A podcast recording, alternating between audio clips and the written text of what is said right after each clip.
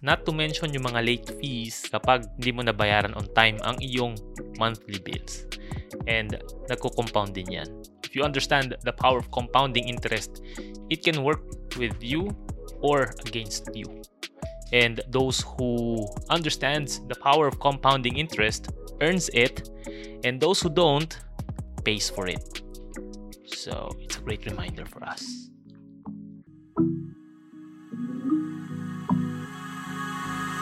Hey, hey, hey! This is Kuya Jay, and welcome to latest episode of Pera and Purpose Podcast, a show about money and meaning.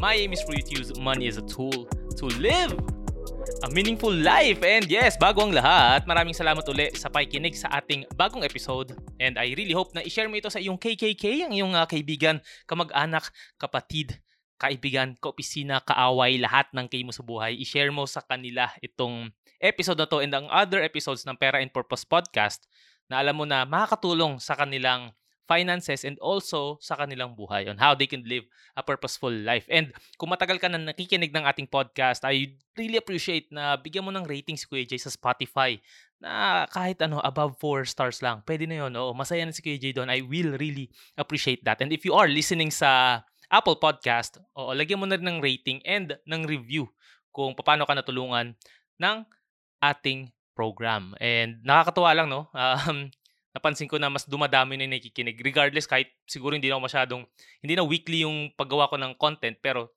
uh, slowly, dumadami na rin yung nakikinig ng ating program. So maraming salamat talaga and sana may share mo siya. And big, um, maliban sa pag-share, no? I-message nyo ako sa aking social media platforms para nagbigay kayo ng feedback and ano yung mga gusto nyo pang marinig in the future. Oo, kasi I, I really appreciate your suggestions and your comments para ma-improve pa natin ang Pera and Purpose Podcast. Ayan. And uh, ipalag ko na rin pala, no? Siguro na, na narinig yun na rin na in the, in the past couple of weeks or months, meron kaming e-commerce ni Mrs. na tinayo. Ito yung aming skincare products. Ang pangalan niya is selfloveworks.co. Oo, yan yung website namin and you can also check yung mga products namin sa Instagram, sa Facebook, and even sa TikTok. Meron tayo niyan. Oh. so, we are currently selling mga Korean skincare brands sa mga kilala natin or kilala nyo. And ano lang siya, kaya lang para lang siya sa mga Filipinos or for those who are living in the UAE. So, siguro, in the future, pwede na tayo mag-ship dyan sa Philippines if merong demand. Pero yun nga, I, I, I really hope na you can support our uh, starting business, ayoko sabing small business. Okay? I want to say, it's a young business that we are starting. Before anything else, isa muna uling gratitude shoutout and this time it goes to Simon and June. Ayan, mag-ama sila na uh, may-ari ng S2 Ventures. So, nakilala ko sila through Philippine Business Council and nitong recent na event namin na in-announce sila na meron silang parang ilo-launch na program to help yung mga e-commerce owners. So, Obviously, kami yon Isa kami doon. Well, gusto ko lang magpasalamat kasi tinutulungan nila yung mga tao na nag-start pala ng kanilang e-commerce business. And mayroon kaming upcoming collaboration that will really help yung aming Self-Love Works na website na maka-reach ng mas maraming tao. So, we're we're really looking forward for that partnership and sobrang sobrang thankful ako sa inyong generos generosity. So, bro, uh, Simon and June, yan yung tandem na yan. Maraming salamat sa inyo and I'm really hoping na mag-grow itong partnership natin. Okay, guys. Alam naman natin or kilala naman natin si Uncle Warren Buffett, right? Siya lang naman yung isa sa pinaka mayamang tao sa buong mundo, I think. May mga hindi pa ba nakakilala kay, kay Warren Buffett. And nakilala ka din siya sa isang famous quote or famous saying na ito yung kanyang two rules of investing. Rule number one is you never lose money And rule number two is never forget rule number one. Oo. Easier said than done, right? And sa dami ng mga investments, scammers, financial products, and yung mga temptations mo to splurge on a new gadget or a new vacation or anything na gusto mo ma-experience sa buhay, paano mo pa ba may iwasan ang hindi mawalan ng pera? Di ba? Parang lahat ng tao siguro na nakausap ko at some point in their life na wala ng pera. And sa episode na to, I will share with you the different ways on how to avoid losing money. again. kung palagi nagubusan ng pera or nawawala ng pera, then this is something na you can really learn from. Itong episode na to is something na marami kang mapupulot. Kasi I will be sharing with you yung personal experience ko, how I lost money and paano ako natuto dun sa mga experience na yun. And yun yung i-share ko sa inyo para at least kayo kung mawawala kayo ng pera hindi yung something na katulad nung nangyari sa akin na alam mo yun sobrang sayang na at least you guys will fail better fail better and mas malaki matitipid din sa pera and pati yung oras nyo na rin. Okay so simulan natin to. How I lost so much money? Ito yung mga nangyari sa akin nun. That was time I think kung madalas ka nakikinig ng podcast alam mo na to ito yung time na naging greedy and ignorant ako dun sa isang investment decision ko few years ago, siguro six, seven years ago na yun. Um, when someone asked me to invest in a certain investment na kikita daw ng doble, triple in three months, hindi ko alam kung paano nangyari yon o nangyari yung bagay na yon and dun automatically after three months hindi ko na nakuha yung pera ko long story short and ang greediness and ignorance is a perfect perfect recipe for financial disaster. Pag hinaluan mo pa yan ng pag-rush ng iyong decisions, then definitely talagang catastrophe ang aabutin mo. And the other thing or experience ko when I was a little younger, kung paano ko nawalan ng pera, is sa gambling. Hindi hindi naman ako yung ano no, addict na gambler. Kwento ko na lang no kasi there was a time nung nasa Pinas pa ako, punta kami ng Cavite and uso ang sabong dun sa dun sa purok na namin nila mama. And naalala ko nun, yung tatay ko, eh, ewan ko, minsan malakas tumaya yun eh. Binigay ko sa kanya yung natitira, natitira kong allowance for that week. Nagtatrabaho na ako nito, so I think ano binigay ko, 1,000 pesos. And parang sabi niya, walang talo tong manok natin, hindi hindi tumano. So, sige, binigay ko yung pera ko. And then, pagka balik niya, unfortunately, wala na. Ano na, adobo na yung adobo na yung manok namin. hindi ko talaga makakalimutan to experience ito kasi yun yung allowance ko for that particular week. And hindi ko alam paano ako nag-survive nung time na yun. Kasi nga, uh, nung nag-start na ako mag-work, never na akong humingi ng pera uli sa parents ko eh. So, ayan. Kaya hindi ko makalimutan yung experience ko. And never na akong pumasok uli sa kahit na anong gambling activity. Talagang akala mo naman, oh, laking pera.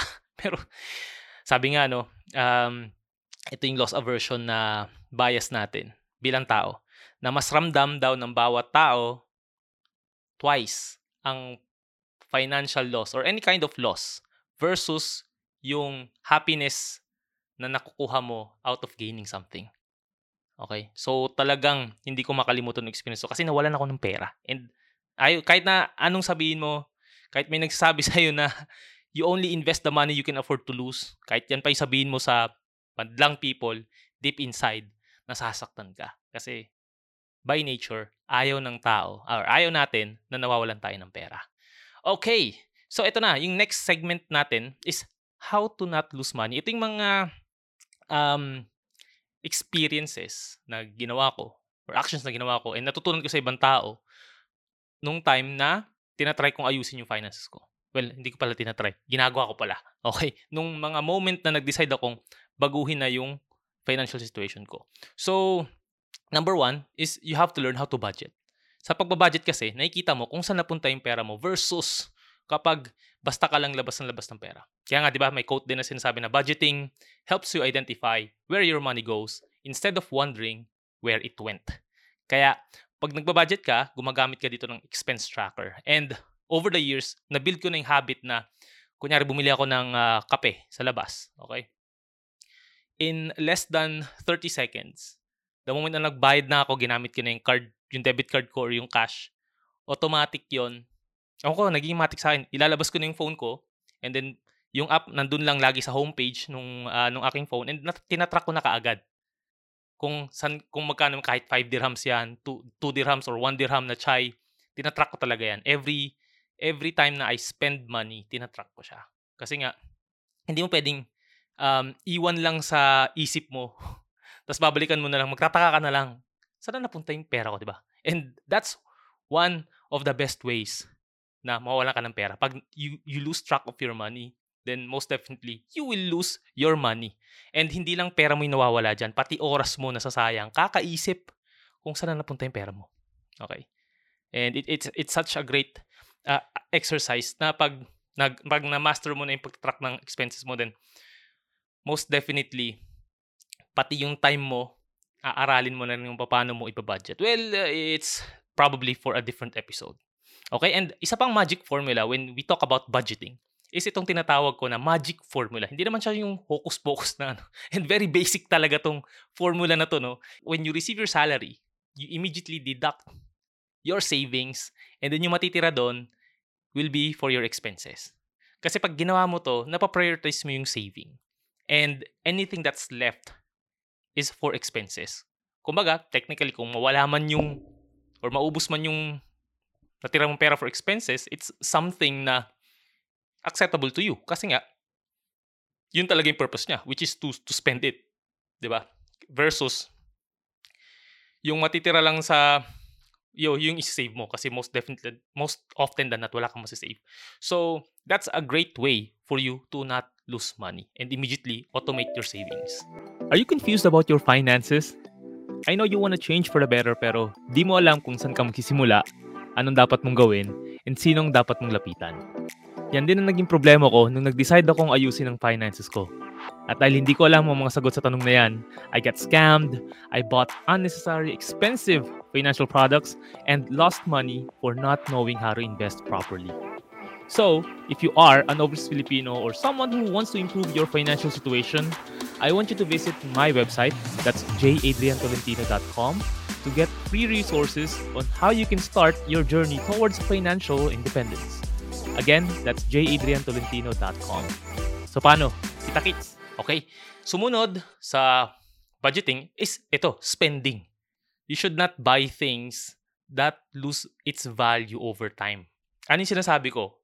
Let's say, bumili ka ng gadget, yung pinaka-latest na gadget dito sa Dubai, parang bilang ka lang ng 3 months or 6 months, naka-sale na yan ng less than 30% off eh. And wait ka pa ng mga isang taon, malaking discount na yung makukuha mo for that brand new phone na bibilin mo next year.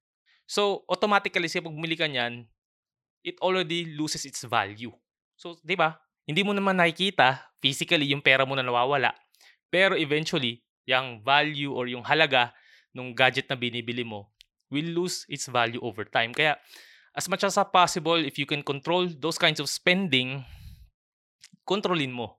Kasi sayang, you could have invested that money na pinangbili mo ng ganyang gadget. Same with the car. Kaya until now, pinagdedebatehan pa rin namin ni Mrs. kung brand new na kotse ba yung bibilhin.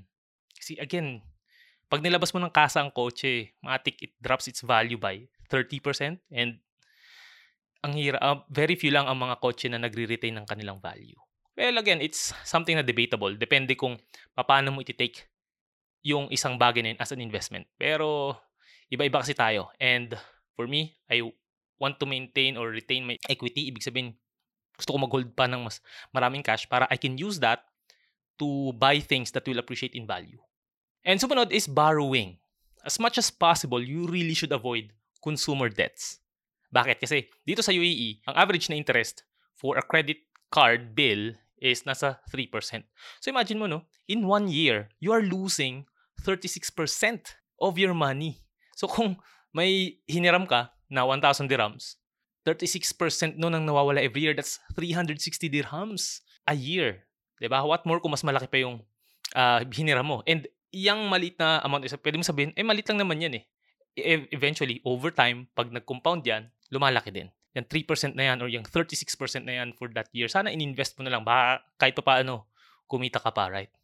Not to mention yung mga late fees kapag hindi mo nabayaran on time ang iyong monthly bills. And nagko-compound din yan.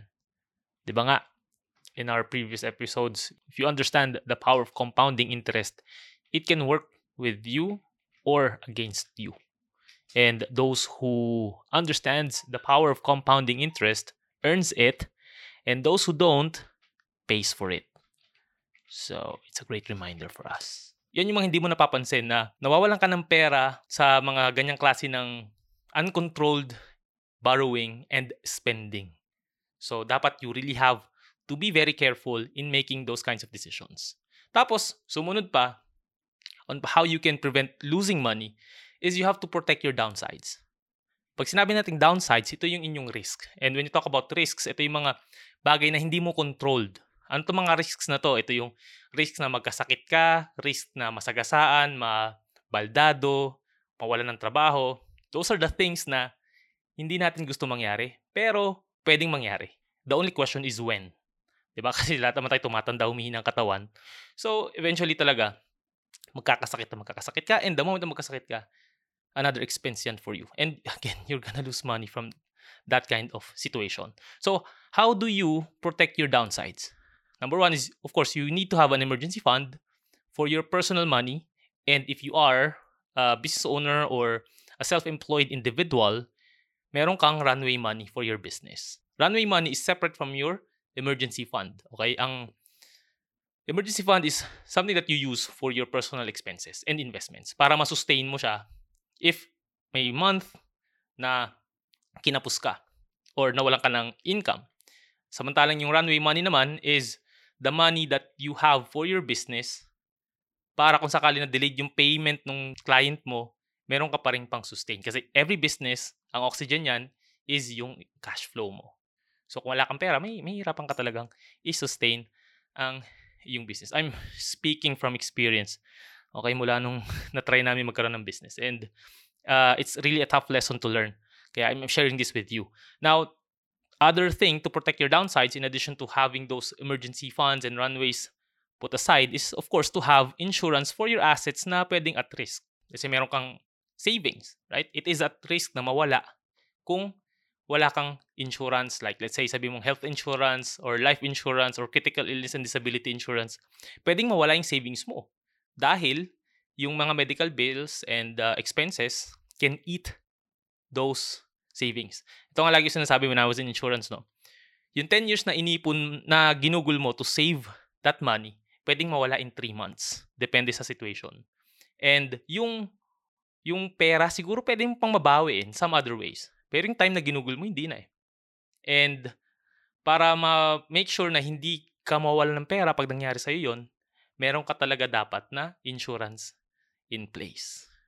Oh, hindi ko na siguro dapat in-exertan pa ng effort tong insurance. Dapat convinced na kayo na kailangan nyo talaga siya. And then, the moment naman na ready ka na mag-invest, you have extra money to invest, you have to make sure na you study your investments. And I think the reason bakit Warren Buffett has made money during the 2008 crisis, yung financial crisis, if you read back yung history, isa si Warren Buffett sa mga tao na kumubra ng napakalaki dahil sa kanyang investments nung time na yon.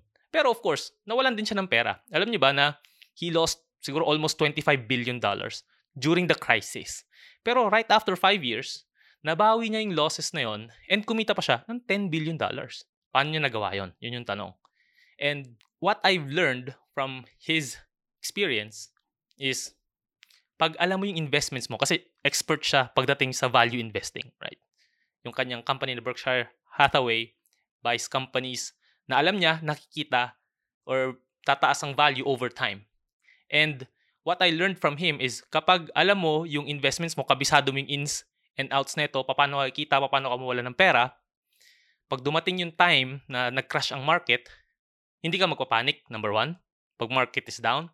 Number two, you avoid rush decisions kasi alam mo na parte yun sa nature ng investment vehicle na pinasok mo. Number three, you become less emotional and less greedy.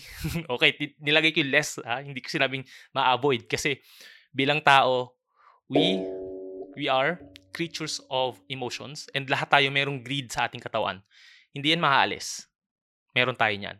The only challenge there is paano natin sila i-manage. Hindi ko control, but i-manage. And kung kabisado mo ang yung investments, there's a way for you to rationally manage those kinds of situations. And may maiwasan mo mag-decide based on emotions and based on greed. Kasi again, you are equipped with knowledge. And lastly is, kapag alam mo, yung naintindihan mo investments mo, hindi ka mawala ng pera kasi you do not gamble your money away. Kasi nga again, nagigets mo siya eh. Nagigets mo paano siya pumapasok. Kasi yung iba, nawala ng pera or madalas nawala ng pera sa investments and they tend to gamble those money away kasi nga hindi nila alam na kasama pala yun sa uh, sa pinasok nila. Like sabi nga, 'di ba? Warren made these millions or billions parang five years pa after nung after nung market crash. Kung di mo naiintindihan yung nature ng investment na pinasok mo, then definitely baka you sell your uh, position, you sell your uh, your shares at a loss. Kasi nga, nagpanik ka and naghalo-halo na yung lahat ng emotions sa'yo nung nag-crash yung market, which is happening right now. By the way ha, um, I think down si Warren Buffett ng mga 44 billion dollars right now. Pero I'm sure kaya niya bawiin yan dahil experience na siya. I think 96 years old, diba? 90s na si Warren Buffett ngayon eh. And nung nag-crash yung market, he was ba, 70s? Late 70s? Diba? Naka-amaze tong tao na to. Also, talking about investments, the reason bakit kailangan mo talaga mag-invest is kapag yung sobrang mong pera na nakalagay lang sa bangko is actually losing its value dahil sa inflation. And that is the reason bakit you have to learn how to invest your money. Hindi mo nakikita pero inflation will slowly eat the value of your money habang tumatagal. Another thing or additional tips that I can probably share with you on how you can avoid losing money is number six, you have to take care of your health. Like what I was saying kanina, no? Sa dami na nakausap ko na matatanda na, parang isa ito sa mga naging regret nila eh, sa buhay. Na sana inalagaan nila yung katawan nila nung kaya pa nila. Kasi nung tumanda sila, oo, meron, man, meron nga silang na-accumulate na wealth over time. Pero, di ba, yung assets na yon yung savings na yon were only used to pay for the medical bills. And ang pangit naman, di ba, you worked your entire life accumulating wealth. And then the moment na tumanda ka, you just use it para lang i-extend yung buhay mo. Pero if you build the habit na magkaroon ng healthy lifestyle, you get to enjoy the wealth that you have created your entire life. Para saan pa ang pera kung hindi mo siya i-enjoy, di ba? And hindi mo ma-share sa ibang tao. So, yun lang yun. You, you take care of your health. Napaka basic and napaka common knowledge na ito pero marami pa rin sa atin ang nami-miss out ito. Kasi nga, we take things for granted. Again, when I talk about biases, meron, uh, ang bawat tao merong overconfidence bias na tinatawag, alam nila na malakas pa sila, isasantabi muna nila yung health nila. Kasi nga, they're too confident na hindi naman sila magkakasakit eh. Kasi nga, they're still young. And unfortunately, habang na-build na yung habit, nagde-deteriorate na yung health nila. And lahat ng ginawa nila during their younger years, babalikan sila niyan pagtanda nila. You never get away of those bad habits. Kaya as early as you are, nakikinig ka ngayon, i-build mo na yung good habits mo in terms of health. Yung health is wealth na yan, totoo yan. Totoong totoo yan. And number seven is, ito, lagi kong sinasabi to. You avoid people who are bad with money. Yung mga, alam mo yun, mga gold diggers. gold diggers talaga. Yung, nandyan lang para umutang sa'yo. Tapos yung iba naman, di man mangungutang sa'yo, lubog, pero lubog sila sa utang or magulo yung way nila of managing their finances eh, eventually, maapektuhan ka nila. Palagi yan. Kaya, di ba nga, lagi mo naririnig sa mga talks ko, di ba? You are the average of the five people you spend your time with. If meron kang limang kaibigan na lubog sa utang, guess what? Ikaw yung pang-anim na lubog sa utang. Kung wala naman, kung di ka naman lubog sa utang, yung limang kaibigan mo na yan, uutangan ka niyan. lagi, lagi sinasabi to. Naumay na nga ako sa joke na yan. Anyway, number eight, eto, I think ito siguro yung dapat tumatak sa'yo no, sa episode na to. Kasi losses sa finances is very common. Ewan ko, may, ewan ko, wala pa akong namita tao na hindi nawala ng pera. And yung number eight na tip ko is you treat your losses as your lessons. Okay, there is this strategy na tinatawag sa behavioral finance na framing. Okay, it's how you frame your situation, how you view things, technically, how you perceive your life. So, Kunyari, nawalan ka ng pera, you made a mistake in your life, ask this question. What is this experience teaching me? Kasi if you look at it that way, ang view mo of your losses would be like paying tuition fee sa isang school. So if you treat your losses as lessons, it automatically tells you na yung experience na to is something that you paid for. So technically, hindi ka nawala ng pera kasi nga you paid for it Basta ang mahalaga doon is ma-identify mo kung ano bang natutunan mo doon sa experience na yun so that you learn from that particular loss. Mula nung finrame ko yung mga ganto kong experience, hindi ako nag-dwell masyado na dun sa problema. And I moved on. And I never na uli ako na scam. And gumaling na ako sa pag-spot ng scams. So, I, I used that experience para makatulong din sa mga tao. Ito yung, I think, na tamang mindset when you are growing your wealth. Okay? So, the bottom line of this episode, sa dami ng pinagsasabi na naman ni Jay, is, number one, in my opinion, there's really no way to fully avoid losing money because we're humans. Okay? We fall to our biases. We mostly decide with our emotions. And kahit gano tayo kasinop and kabait, meron at merong tao who will take advantage of our weaknesses. And yan yung parte nila, yan yung role nila sa society. Tanggapin na lang natin yan. And if you don't want to lose money or at least minimize your losses, make sure na you have a financial plan. Kasama na dito yung mga sinabi ko kanina from budgeting up until uh, investing, okay? Other things that I want you to be aware of is number one, staying informed matters. Yung actions natin are based on the best information we had nung time na we needed to make a decision. Wala namang nagde-decide, di ba? Na makakasama sa kanila. Ewan ko, may ganun bang tao? Di mo malalaman kung ito ba decision mo ay makakasama sa iyo right now. Kasi nga, yan lang yung best information mo that you have at this point in time. So, kung sa tingin mo, hindi pa enough yung information mo, and kailangan mo nang mag-decide agad, might as well find someone who is more experienced and more knowledgeable doon sa bagay na gusto mong gawin. Kaya it, it pays to have people around you na merong experience sa mga bagay na hindi mo madalas na, na-encounter. It's not what you know eh, it's who you know. Okay? Kaya staying informed matters. And isa pa, perspective matters. If you see your financial losses are lessons for not knowing, you'll never feel that you've lost money.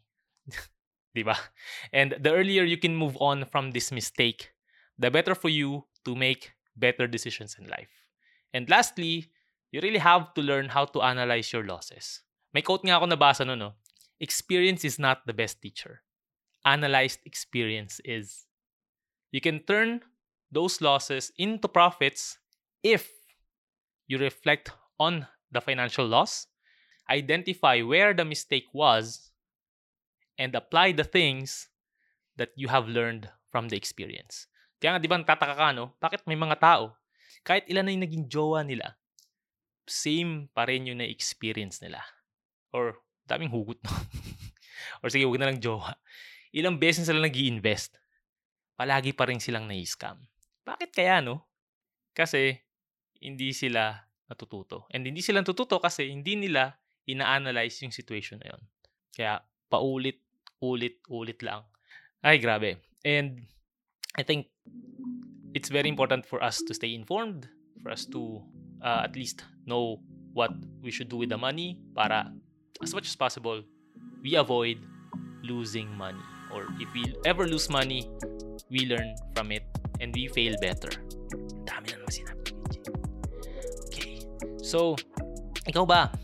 Meron ka bang mga experiences wherein you lost money and hindi ka maka-move on? I-share mo sa akin yan and pwede kitang tulungan para at least maka move on ka na sa buhay and you might make better decisions in life.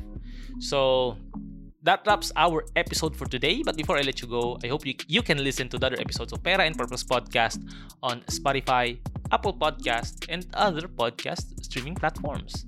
And again, if you've been listening to this episode or for this um, podcast for quite some time now, I hope you can uh, give our show a review sa Spotify na more than 4 stars and sa Apple Podcast naman na you can leave it with a positive review. And I'll definitely read that. And I'll give you a huge, huge, huge shout out. And again, if you are in the UAE and you are trying to improve your skincare routine, talagang ipaplug, ipaplug ko na tong aming business.